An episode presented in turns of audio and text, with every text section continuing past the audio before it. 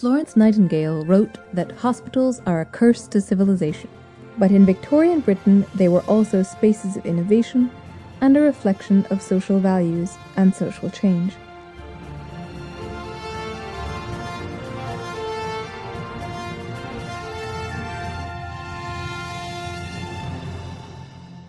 Hello, I'm Lucy.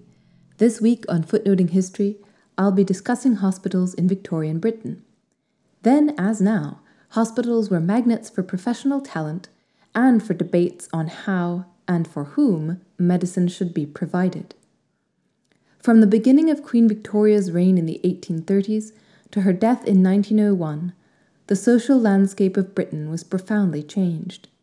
Both the form and the function of hospitals evolved under the influence of new ideas and new norms in both science and society.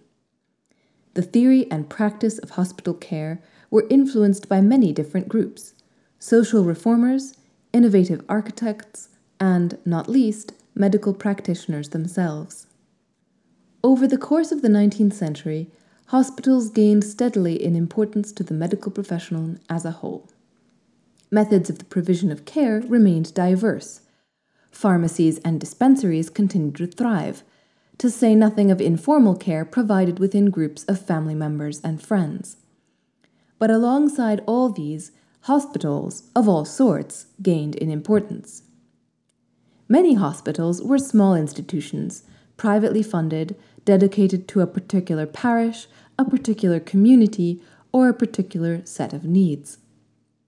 Larger institutions, though still in the minority, functioned as places for professional training and workplaces where scientific methods could be performed in every sense. Audiences for new surgical procedures or intricate anatomies could sometimes include members of the public as well as medical students. Hospitals promoted new views of the body and used new instruments. Perhaps most importantly, they also provided a forum for upwardly mobile doctors who could not afford to establish themselves in private practice. The financial and thus social barriers to establishing a respectable and lucrative private practice are addressed repeatedly in works of Victorian fiction. Perhaps most famously in the Sherlock Holmes stories, not just in the person of Dr. Watson, but in figures such as Dr. Percy Trevelyan in The Resident Patient. Hospital work expanded considerably the opportunities for men and, in the second half of the century, women seeking to practice medicine.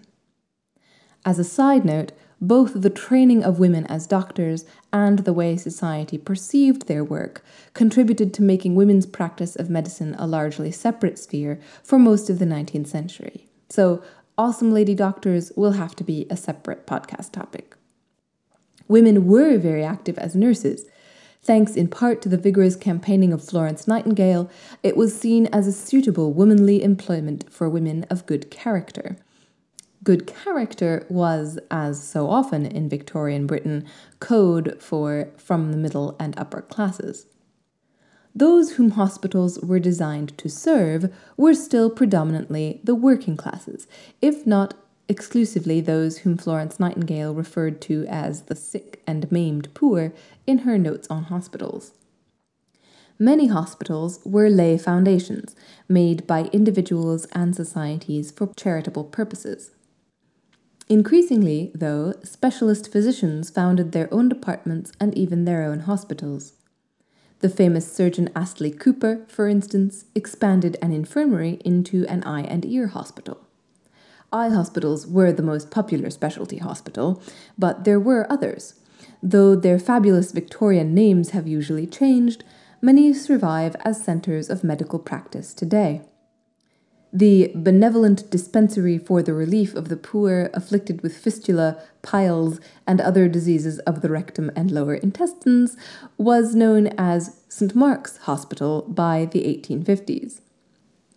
The Hospital for the Cure of Deformities eventually became the Royal National Orthopaedic Hospital.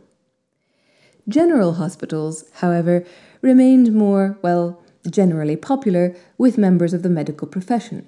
General hospitals were less expensive and provided more professional training. Hospitals and their beautification could also serve as an expression of what Richard Cork has called the Victorian preoccupation with unimpeachable respectability. Nowhere, perhaps, was this more symbolically apparent than in the construction of new buildings for St Thomas Hospital in London, directly across from the Houses of Parliament in Westminster. The hospital buildings were unveiled by no less a person than Queen Victoria herself. Failures of Victorian care, however, could also be highlighted in depictions of hospitals in art and literature. Then, as now, casual wards functioned all too often as the only source of necessary medical care for the poor, struggling with inadequate work and inadequate welfare. In 1874, the artist Luke Fildes produced a painting of those waiting for admission to such a ward, with huddled, undernourished children disabled adults, a snarling dog, and an unusually compassionate police constable giving directions to a shivering and arthritic man. The Times critic hated it, saying that the subject was unpleasant, betraying the fact that painters had forgotten the true purpose of art, which was, of course, quote, to adorn English living rooms, unquote. Charles Dickens, on the other hand, admired Fildes' portrayal of dumb, wet, silent horrors.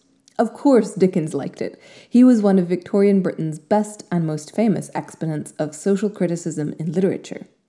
His last completed novel, Our Mutual Friend, even includes emotional scenes in a clean and well appointed children's hospital, which is contrasted dramatically with the polluted and overcrowded slums where many of its tiny patients lived.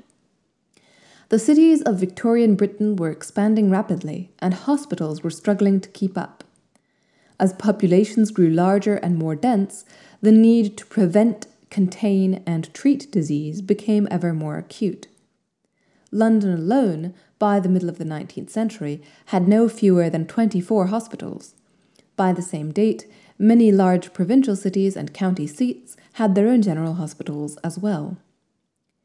One such institution was the General Infirmary in the industrial powerhouse of Leeds, which expanded along with the city's population.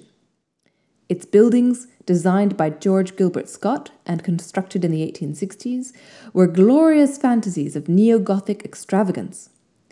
They were also constructed using the most up to date medical theories, with the significant input of Florence Nightingale. This was based on her own hands on experience and on research into state of the art hospitals elsewhere in Europe. The fact that the original infirmary block was built onto only three decades later might at first glance seem like a shame to architecture buffs. Save the neo Gothic extravagance.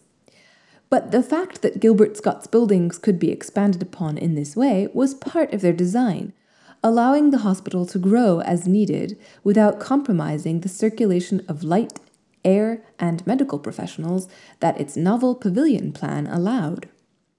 Initially, the hospital could accommodate over 300 patients in wards linked to the central hospital block. This design was in line with what Florence Nightingale envisioned in her notes on hospitals, allowing administrative offices to be separated from care wards, but with a view to facility of communication throughout and to securing the sanitary state of the hospital, in her own words. Victorian hospitals, by their very existence, testified to the fact that the nobility of medicine was seen as deserving of noble surroundings. Hospital art and architecture were held to be cheering and strengthening to the sick who were served there. This has since been borne out by the scientific research of the late 20th and early 21st centuries, incidentally.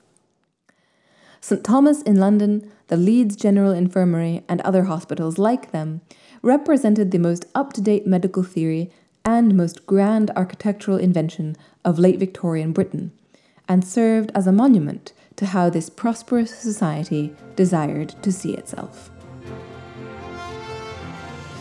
This has been Footnoting History. If you like the podcast, be sure to visit our website, footnotinghistory.com, where you can find links to further reading suggestions related to this week's episode, as well as a calendar of upcoming podcasts. You can also like us on Facebook and follow us on Twitter at History Footnote. Until next time, remember the best stories are always in the footnotes.